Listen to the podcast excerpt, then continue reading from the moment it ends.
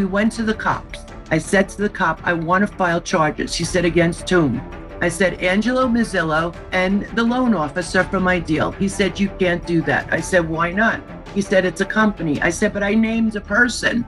I want to file charges against him. I'm sorry, I can't take that complaint. Did we ever see a dime of one settlement? Not the mortgage settlement, not the robo signing settlements, not the B of A settlements, not the countrywide settlements, not the help for the homeowners, nothing, just more money out of our pocket to lose.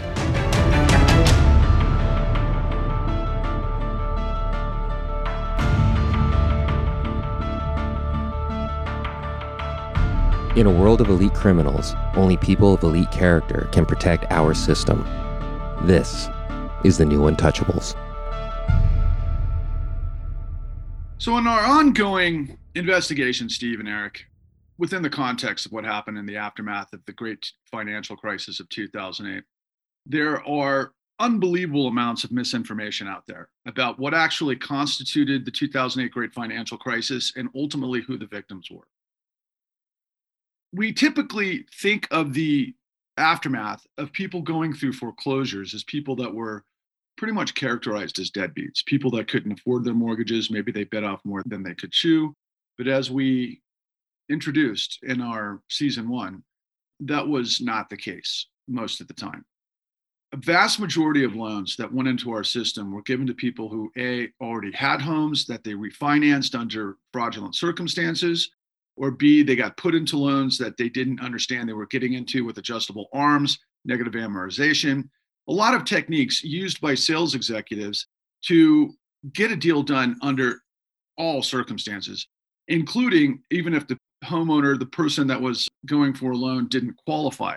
This was actually constituted from management from the CEOs down, and everything was baked in based on what we call modern executive compensation that would create huge short term numbers, basically getting as much bad product in the pipeline to then unload on investors around the world. Today, we're going to talk to Ilene Goldstein from Las Vegas, Nevada. Her story is tragic, it's horrific, but it's also unfortunately too common. Eric, when we went down this path initially, can you provide some context as to what you gleaned by way of Addie Polk story and then how we learned how it was just part of the play, the design, that it was really used to identify and target the most vulnerable amongst us, particularly women and elderly women. As we sort of went through our investigation, when we found Addie Polk, the tragic circumstances of that is ultimately what drew us to that story. But as we would later interview further people down the road, it became very clear that there was a pattern that was emerging and that the more vulnerable the community, the more vulnerable the person, the more they were targeted. And it just so happened that Addie checked off almost every single one of those boxes. And I think eventually it became very clear that Addie became sort of the quintessential victim of this crime wave. Now, the interesting thing that I always thought, and this mm. is something that was a realization a little bit down the road as we were piecing our documentary together, was that even the very notion, if you were to take the bank's story and give them all the benefit of the doubt, they're saying that somehow people bit off more than they could chew. They said somehow that that there were all these deputies, right? If that's the case, then they have nothing but their own underwriting to blame. So even if we're going completely by their story, it's still because of the banks. Mm. And that was just a very powerful realization that the story that inures in the favor of the banks the most still means that the banks are at fault for everything. Yeah. Beautifully stated, Eric. And Ilene, again, I'm so excited to get to you, but I got to ask Steve this particular question just to set the tone for our conversation today. So we've learned through you, Steve, and your tremendous podcast of Macro and Cheese and your interaction with some of the most astute economists really that exist by way of what the opportunities and the possibilities are by way of what could happen versus what actually does happen to constitute our financial system. And I've heard over and over from many of your guests that really the entirety of our financial system is predicated on asset value. And that determines ultimately capital flows. And I don't want to get into the weeds, but I'm just curious if you could give us a broad opening statement of what that means in terms of the Fed's capacity to create flow through our financial system predicated on asset value. One of the most important things to understand is there are these auditors and evaluators and other people throughout the process that boost the value of assets up high. And the Fed, whenever those things fail, seems to backstop them immediately to provide a don't worry about how high you evaluate those pros. We're going to take care of you. Your losses will cover them. They don't say that openly, but that's what they do in practice. And I think it's really important to understand that when you are the one driving the ship and you're able to control the prices and the valuations, and you're able to control behind the scenes to ensure that you make huge windfalls of money at someone else's expense, in particular this environment, it becomes very obvious that we have to really take a hard look at number one, how assets are valued, number two, who is evaluating those assets, and then how in the world, when those assets go bad, loans that are taken out against those assets, how that is in turn handled as well. And right now, it seems to all point towards the owners of the Wall Street class investors, the bankers, these shadow banking groups, people like JP Morgan, Jamie Dimon, that whole gang, they know how the system works. Throughout this process, they have invented a wealth or an asset that doesn't really exist in these CDOs and other debt instruments that they sell on the open market to cover their tracks. And ultimately, we see all sorts of tragedy come from this because they make off with windfalls of cash. We end up without our homes. And I'm so happy that we were able to demonstrate this from the get go. So, viewers, please spread the word. Steve Grumbine is the guy who actually knows what he's talking about, particularly in the universe of podcast, because everybody out there thinks they know what they're talking about, but they don't. Without further ado, I want to introduce our guest for this morning's show. Welcome. Ilene Goldstein is in Las Vegas, Nevada. And I know you have been through a story that we'll never be able to cover in the short amount of time that we have, but we're going to do our best to get to the prescient points. I think I'd like to just give you an opportunity to introduce yourself, Ms. Goldstein, and give us an initial overview of what your story is. My husband and I married a long time. He's disabled, and we decided to refinance because we had a first and second. So in 2005, we got this brochure for this terrific 1% mortgage we would just have to pay 1% fixed rate. We made the mistake of calling them, and then our nightmare started. During the origination process, they inflated our income, doubled it. We didn't know that till later. We didn't know anything till later. And we thought we were just signing up for a regular 30 year first mortgage. We found out a few weeks later when we got our welcome package from Countrywide that we didn't get that. In fact, it was a pay option arm, and we only had one payment that did a principal reduction. Everything else was interest. Hmm. Well, I think you identified something extremely important at the outset. Without your knowledge, they inflated your income. Yes, more and than double. More than doubled your income. And to do so, they wanted to be able to A, get you approved for a loan that could have potentially been depending on what the paperwork construed downstream. But just the shortcut for the audience is typically they would do this for what we call high yield spread premium because they were working specifically on volume and commissions. So they wanted to get you into a loan that would pay them the highest commission that could hmm. ultimately mm. have devastating consequences on you downstream.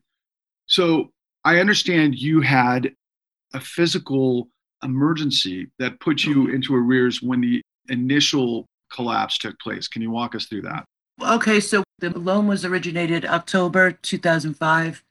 And by October 2007, after almost 24 months of making payments, I could not watch one more month losing more equity because we were at 50% loan to value when this started. I wanted a loan for 143. We got one for 183 that we would never, ever be affordable, ever. Unless, it, of course, it was that 1% that they tricked us on. And so I couldn't take it. And I had major depressive disorder and I attempted suicide on October 28, 2007. Fortunately, somebody was there in the house with me and I got to the hospital. I was in a coma for four days. And as I told you the other day, Patrick, when I woke up, I saw the popcorn ceiling and said, This can't be heaven. God would have a better ceiling than this. And so then at that moment, I went into therapy and I started learning. Unfortunately, I was a realtor before all of this, and my husband was a Wall Street stockbroker before all of this, before I became disabled. And so we thought we knew stuff. We thought we were somewhat sophisticated. And so then I just started learning about the awful world of credit default swaps and securitization and going through watching the system break down. I actually had a deal that earlier in February that died. My office died. Everything died on February 7th, 2007. And then it just got worse. So in May of 2008, we didn't know what to do because Countrywide at that point had been saying to us, just send money. We're like, how much? They're like, anything. So for four months, we sent whatever we wanted. And we thought we were helping ourselves. And the next thing we know, we get a notice of default from ReconTrust, which happens to not have been the substitute trustee until the next day when they recorded that. And years later, we found out the notary who signed that notice of default pled guilty to notary fraud in the state of Nevada. It was part of a 453 count indictment that eventually led to Lorraine Brown and DocX. Okay, let, let me put pause right now because America, I think, and I've been in this midst of this for a long time, and I'm going to turn this question kind of towards my co panelists for the moment before we move on to the next phase. We all know the term robo signing. And at that time, the only major media operation to do a story on this was Steve Kroft at CBS's 60 Minutes. And they did a story on DocX and Lorraine Brown. It transpired from a woman that we know very well, Lynn Szymoniak out of Florida, who, because she's an attorney and an investigator, she realized that, wait a second, there were these document shops that were fabricating documents across the United States to get people through foreclosure as quickly as possible. So here we just had an example of someone who was a victim of that. And this was outright fraud, Steve. This was clear, just literally the easiest to prove in the world fraud, but the courts just ramroded it through the system anyway. And nobody to this day has put together a complete comprehensive understanding of what judge actually knew what, when, and how about documentation fraud, particularly as it comes through the Secretary of State and all of these different entities within the government. Steve, how do you think that's possible? Well, each step along the way, it's obvious that government is captured, that the people that are supposed to be guarding the henhouse are the wolves right now. So they, in turn, pass that on to each other. There's no other way around it. It still blows my mind that every step through this process, there is somebody covering someone's back. Somebody's getting a little piece of the pie each step along the way. But I got to come back to something. Ilene, your story kicked my tail. I know that dark feeling of trying to take your life. And when financial trouble hits, and especially when it's coming out of nowhere like yours did, when you're completely caught, I can't get past that feeling. That's why I'm so interested in doing this series, is because of that human aspect. This is not a victimless crime here. Oh, no, we, we were going to lose everything. Well, your life, everything else can be replaced. Although I don't want to focus, I'm concerned about in the end, these behaviors, they pushed you into such a situation that life became so bad, things became so rough. And to me, that's what I'm getting from all this all the technical details, but watching the real impacts of people ready to take their lives. To me, I hope folks understand that This is not just some sort of white collar crime where people are just pushing pieces of paper back and forth. People are literally dying as a result of the behavior of these criminals. And Ilene, that's the big takeaway here for me. I feel so badly for you and victims like yourself. I didn't stay a victim. You could stay a victim or you could respond to them. And so we tried to play by the rules. We sent the debt validation letter asking who the hell Seawolf was. I don't know anybody at Countrywide. We didn't do business with them. They're just a servicer. So they used this double speak at that time. Well, the servicer is Countrywide. Okay. But the investor is Countrywide.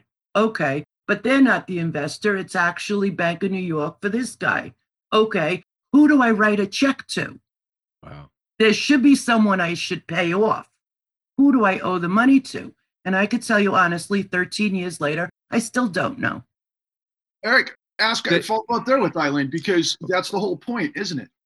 But a couple of things. One, I'm glad the first thing you saw was bad popcorn ceiling when you woke up. Yes, me So too. Thank you. I, I, Thank I'm, you. I'm very happy that that was the case. But also, you were a realtor. Your husband worked on Wall Street. Pre 90s, when he became disabled early, or Right. before they got really, really, really piggy. Right. Nevertheless, between those two bodies of knowledge, Yeah. you would think that you'd be able to sniff this out from a mile away. But it doesn't matter. What struck me when I heard that was that it doesn't matter how sophisticated you are if you're being No. lied to and Right. the fraud is happening behind your back. You could be the most Right. sophisticated borrower that's ever been. It doesn't matter if after you hand off the paperwork, they put something else in and then they do a completely different deal. Right. So- And especially the one thing they predicated this fraud upon, I believe, is the trust that the public had in banking and bankers that they wouldn't screw you. They depended upon that. Right.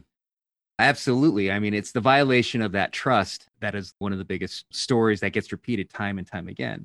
But the other question that I had for you is that the way that your mortgage was set up was that it was interest only and then one principal payment. I was wondering if you could tell me what that final No, it- payment was going to be. Well, it wasn't. It was actually multi payment. It was pay option arm. Mhm. You can make four different payments per month. If you could figure out the math on this loan, I would give you a million dollars because we can't ever predict what that end payment would have been. I mean, you would think the one thing you could get from a servicer, since it's their only job, is actually an accounting of the account, right? But you don't get that. You get mumbo jumbo and you owe this and it's that. You get a note that says one thing, you get a mortgage paper every month, a statement saying you owe this, and then you owe that on another paper. You get different papers saying different things. I have never, ever, ever found out how much we owed, to whom we owed it, and how do we pay it off and resolve the situation other than foreclosure. So if you are not being given any clarity as to what your payment needs to be, and they're not providing any clear accounting of your account, Right. then there's absolutely zero way of understanding as to whether or not your loan would be in default.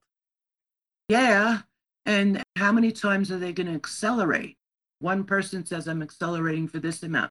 When we got the notice of default, it had three different dollar amounts, three different notices with three different dollars. So we sent that debt validation. At the same time, we had a mortgage audit guy working for us. This was in August of 2008. And they wrote a letter to Countrywide and somehow managed to get the Office of Thrift Supervision involved. And they just, you know, back Countrywide. Oh, sorry, they bought it on the secondary market. They don't know what the first guy did. Well, I thought in law, the first guy sells to the second guy, the second guy is responsible for the action of the first guy. No? That's the what it's supposed to be. I thought I thought it. But then they filed the notice of trustee sale on October 1st, 2008, and they never removed it. Oh, and I rescinded in September. I went to Neil Garfield seminar in September 2008. I took the bus into California in one day, went to his seminar, took the bus back, and I wrote a letter rescinding the loan. It was within the three years. It was within my rights to do. We said, we don't like this deal. We want to be made whole. And then my husband speaks to Linda Reese, I don't mind naming anybody. I'll give you everybody's name and telephone number because I'm telling the absolute truth. And she said, forget about the rescission. How much can you pay? And my husband said $200 a month because that covered the taxes and insurance. And she said, okay. And the next phase in April 2009, B of A is involved because we know how happy they were to get countrywide. And we went through the nightmare of a mortgage modification from July 2009 till April 2011.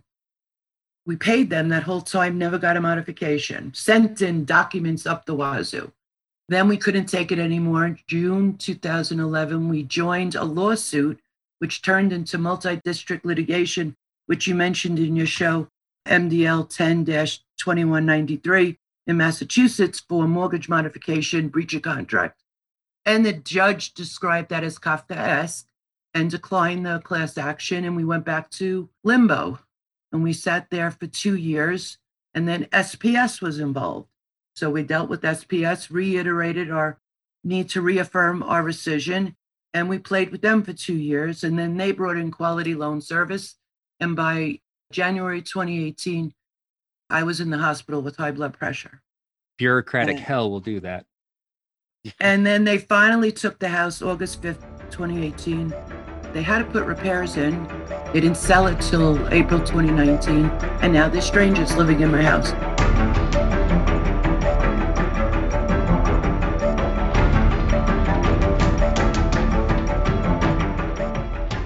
You are listening to The New Untouchables, a podcast brought to you by a collaboration of the creators of the docuseries The Con and Real Progressives, a nonprofit organization dedicated to teaching the masses about MMT or modern monetary theory.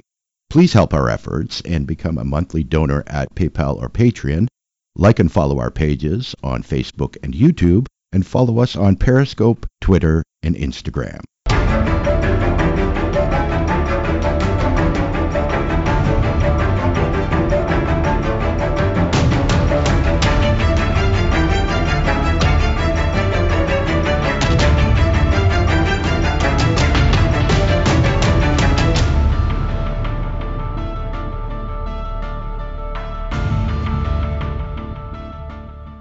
I'm so struck by the detail of your analysis because what you do is you imbue, like so many I've met on this journey, you're just the antithesis of the idea of a deadbeat. You're somebody who's actually trying to work within a system that makes sense, and none of it made sense. It didn't make sense to me. That's why we went on this journey to pull these threads. And now it makes sense.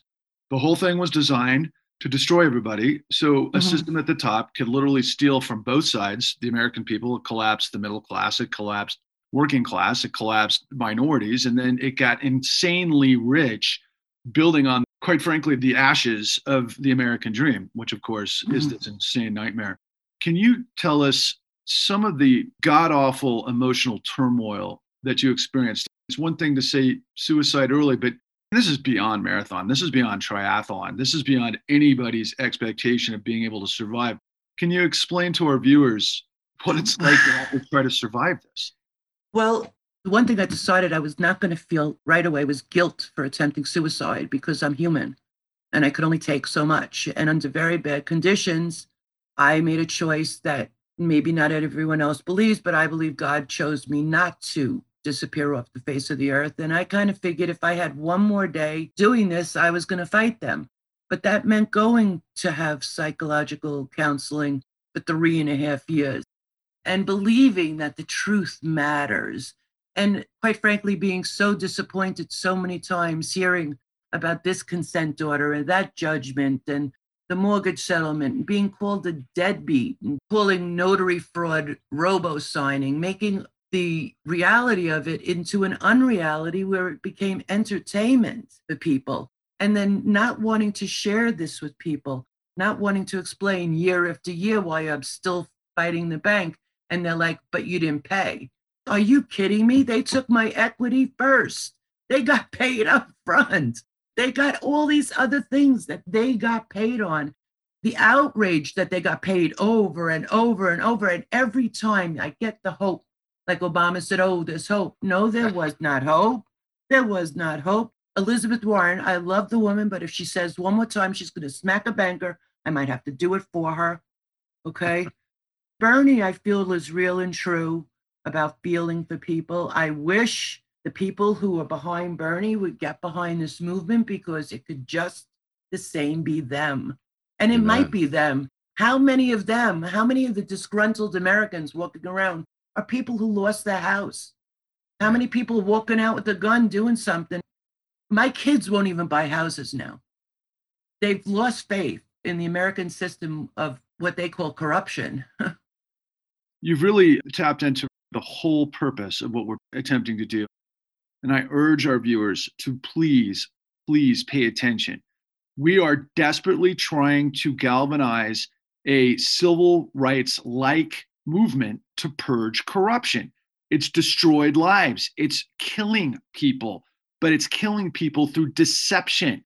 Like Miss Goldstein just mentioned, you got to be aware when people got behind on their payments, there was a governmental action that created a $25 billion national mortgage settlement built on all of the worst behaviors of the servicers that were acting on behalf of so called investors who didn't even have proof that they, they were investors because of the insanity of what we're going to demonstrate to you along the way of what we call right of assignments and who actually can pick up the paper and who actually has a right to foreclose on the debt.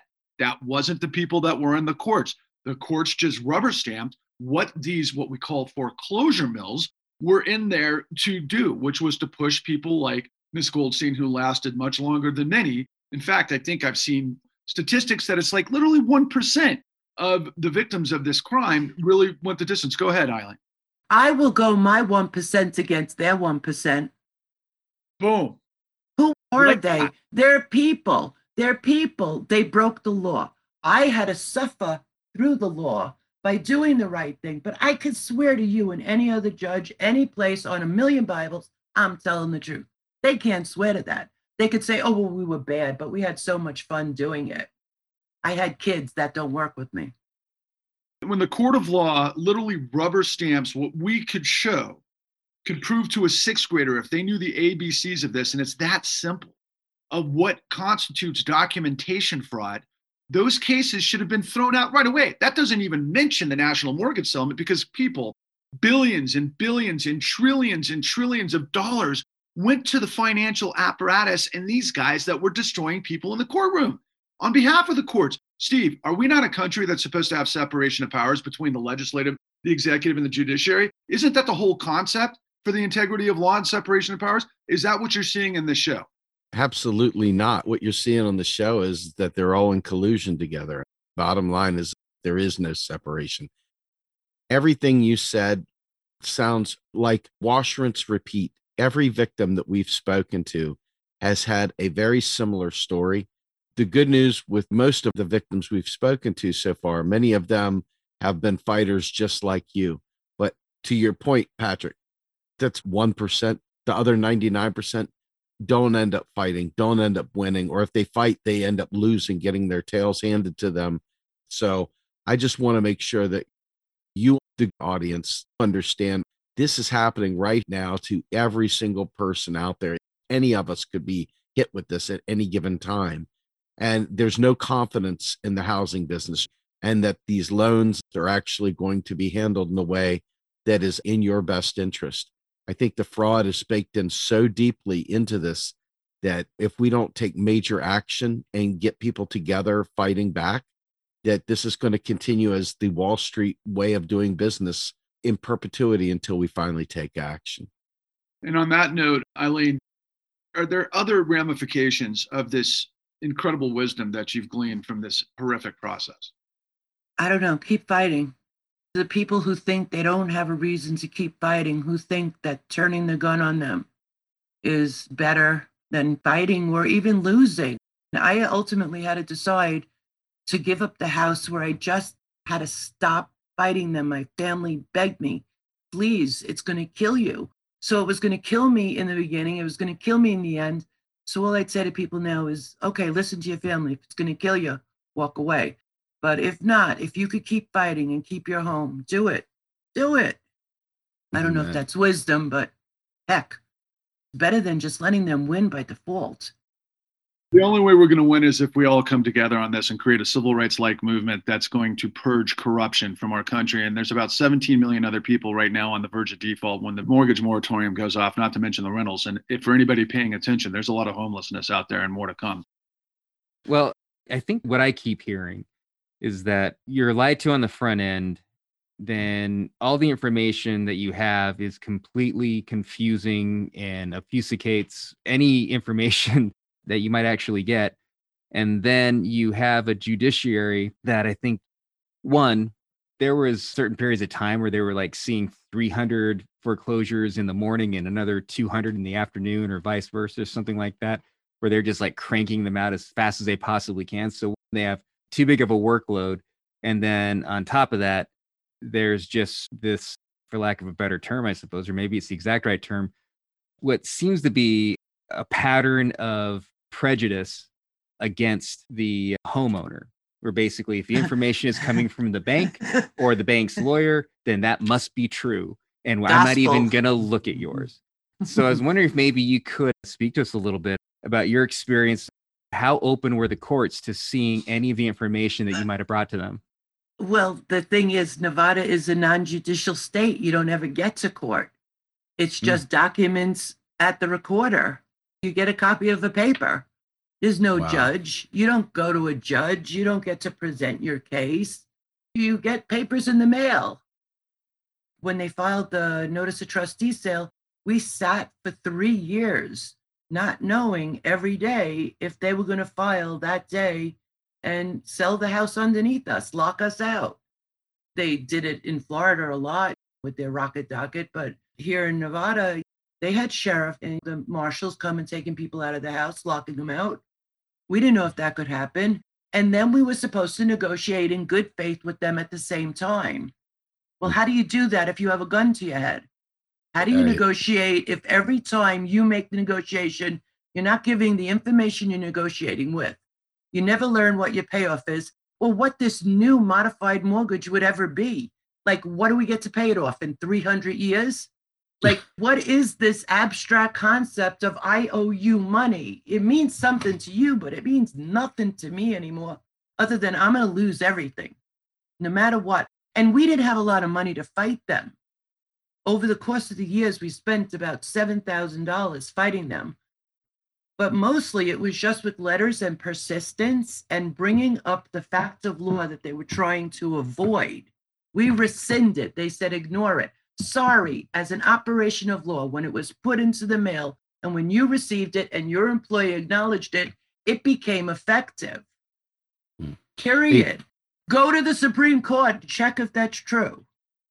So we live so much of our time trying to obey the law, trying to enforce the law.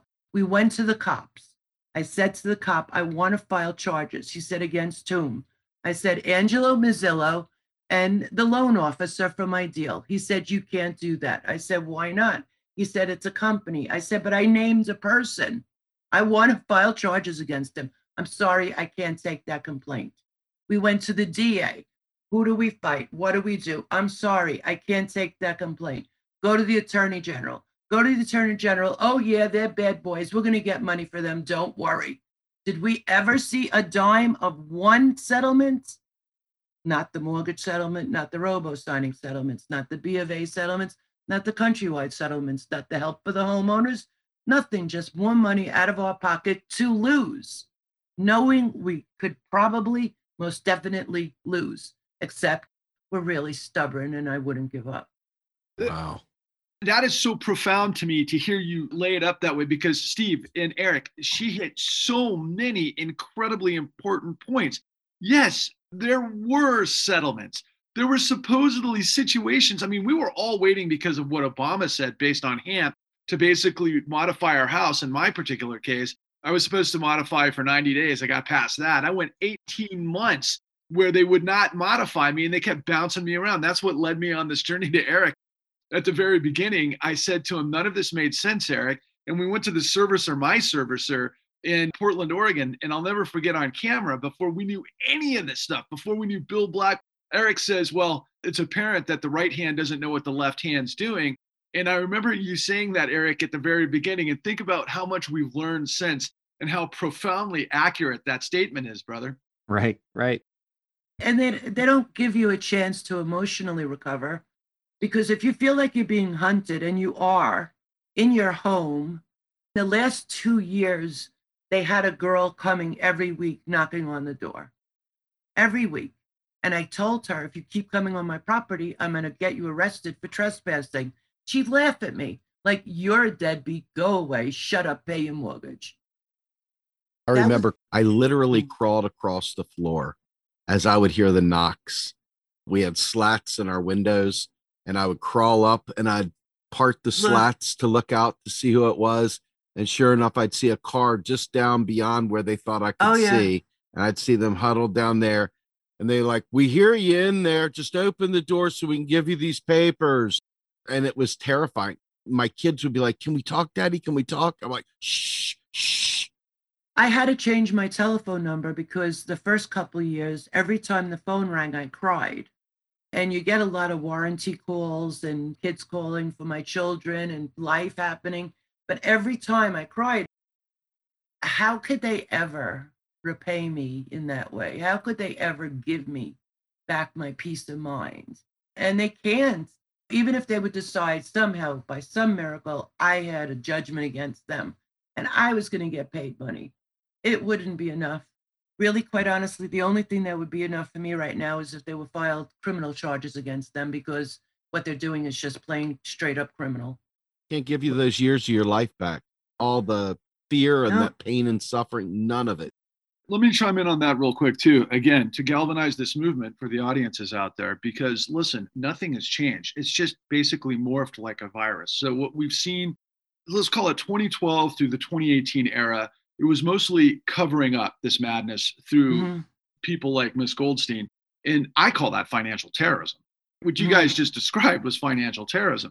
But in addition to that, because of the way the emergency stimulus has worked and stock buybacks and perverse corporate incentive based on short term, we got CEOs of Wall Street buying back their stocks and then doing the same thing in what we call collateralized loan obligations to zombie companies Mhm. zombie companies that show no profit their only demand is government money through buying bonds that are made up of nothing. Okay this is what backstops the entirety of our financial system. And meanwhile the con who just basically our program who builds this incredible engineered criminal conspiracy from the bottom up. And again to all of those viewers out there who listen to the most crazy people in the podcast arena. Yes, conspiracy theory is madness. Conspiracy is another level of madness with the magic of owning the system, which is called corruption. And the only way you can prove it is if you actually do the work and you unwind and you unpack all of the elements that constitute what the crime actually is. Eric, what would you ask Ilene, given what we're going to talk about next with, of course, Mr. O'Brien and Mr. Thigpen? Well, I'm kind of curious to go through and check off like all the different boxes. You said that you were refinancing, correct? Correct. And so, is there anything remarkable at all about the appraisal? for Oh your yeah. home? If you believed market value at the time was 285, but the appraisal actually came in lower, not higher. So I don't know, we might be different on that point. The market value supposedly was 285 and they came in at 242. So it immediately dropped. Hmm. What era was that? Was that 2007? 2005. Oh, that's That was- 2005, but that's before the vintage shorts happened. So that's part and parcel to that. Yeah, so it was part of a SeaWorld series from 2005. If you also think about the other thing about this, Countrywide had 530 trusts, right? And you figure they named or they allegedly had 4,000 customers' loans in each trust. I don't know the math of that, but think about how many people got affected by just their handiwork in the trusts and multiply that number out. How many people actually kept their houses? I recently spoke to you of someone who got the same kind of loan as me, but he's doing real well in his life. And he happens to be one of them, an inside boy. So he feels like it was the best product he ever received in his life. And I said, but what if they screw up your paperwork? What if they decide that you didn't pay your mortgage? He's like, well, I'm not worried about it because I have enough money. I said, what if? And he's like, oh, no, no, no, no. I'm like, okay. you're Teflon then. You're the only person in the world who would not get screwed over by bad paperwork. Now, the bad paperwork part is what we're going to be jumping into here in a little bit. And once again, I think one of the things that's really striking to me is in your estimation, I'm guessing that you're not like a forensic document, whatever person of any way, shape, or form. Were you able to understand when you saw a fraudulent document? Well, it wasn't so much being able to identify the fraudulent document, it was more in what way were they trying to use this fraudulent document? Right. So it was like for the notice of default, looking at it, no, it didn't look fraudulent. I didn't know anything about that in June of 2008, but I suspected everybody, you know, at that point. But when it became later, when they did the more fraudulent documents, would be if there could be something more or less fraudulent. The later documents in 2011, when they rescinded the notice of trustee sale. They were preparing to do something. They just, the right hand, like you say, didn't know the left. So I guess they didn't tell the foreclosure department that the client happened to be in litigation with them at the same time. So once they synced that up, they kind of left us alone. But then we got the really bogus paperwork. It was 2018 when SPS, Select Portfolio Servicing, at a Salt Lake and Quality Loan Services give them their hometown in Irvine, I believe. And it's when they came in with documents, when there was something notarized by a notary and filed in Salt Lake, but filed in Nevada. So I know there's like really bogus stuff there. But what's the point of looking at it? Right. But the point is, is that it got to a point to where it's like it was clear, even to a layperson, that something fraudulent was going on. And you never even had an opportunity to show it to anybody. No, and I wanted to bring it to the county recorder because he was responsible for the documents that were recorded in his county. And they were like, well, you have to fill out this form and explain this and that. And the next thing, it's like, oh, screw it. Screw it. I could have probably taken my development alone because it was low income, elderly people, people of color. And I could have probably just did an audit of that development and showed you 200 instances of fraud. What good is identifying fraud if there's no one to enforce that. Right. So there was no one to turn to. It would have been another soapbox. And you have to start over. Like when you go to a new doctor, every time you explain what's going on, you have to start with, well, tell me your mm-hmm. medical history, explain your situation. It gets really weary and wearisome and exhausting to continually have to provide documents to prove your financial situation which did not change since day one. It's not like my husband's income exploded. Nothing changed for us. It just depended on what wave they were surfing that day. Oh, we're on the robo signing thing, so we're going to throw that paper out and going to give you new paperwork. And oh, we don't like that deal. Let's change it to this deal today. And there was never consistency except for their inconsistency.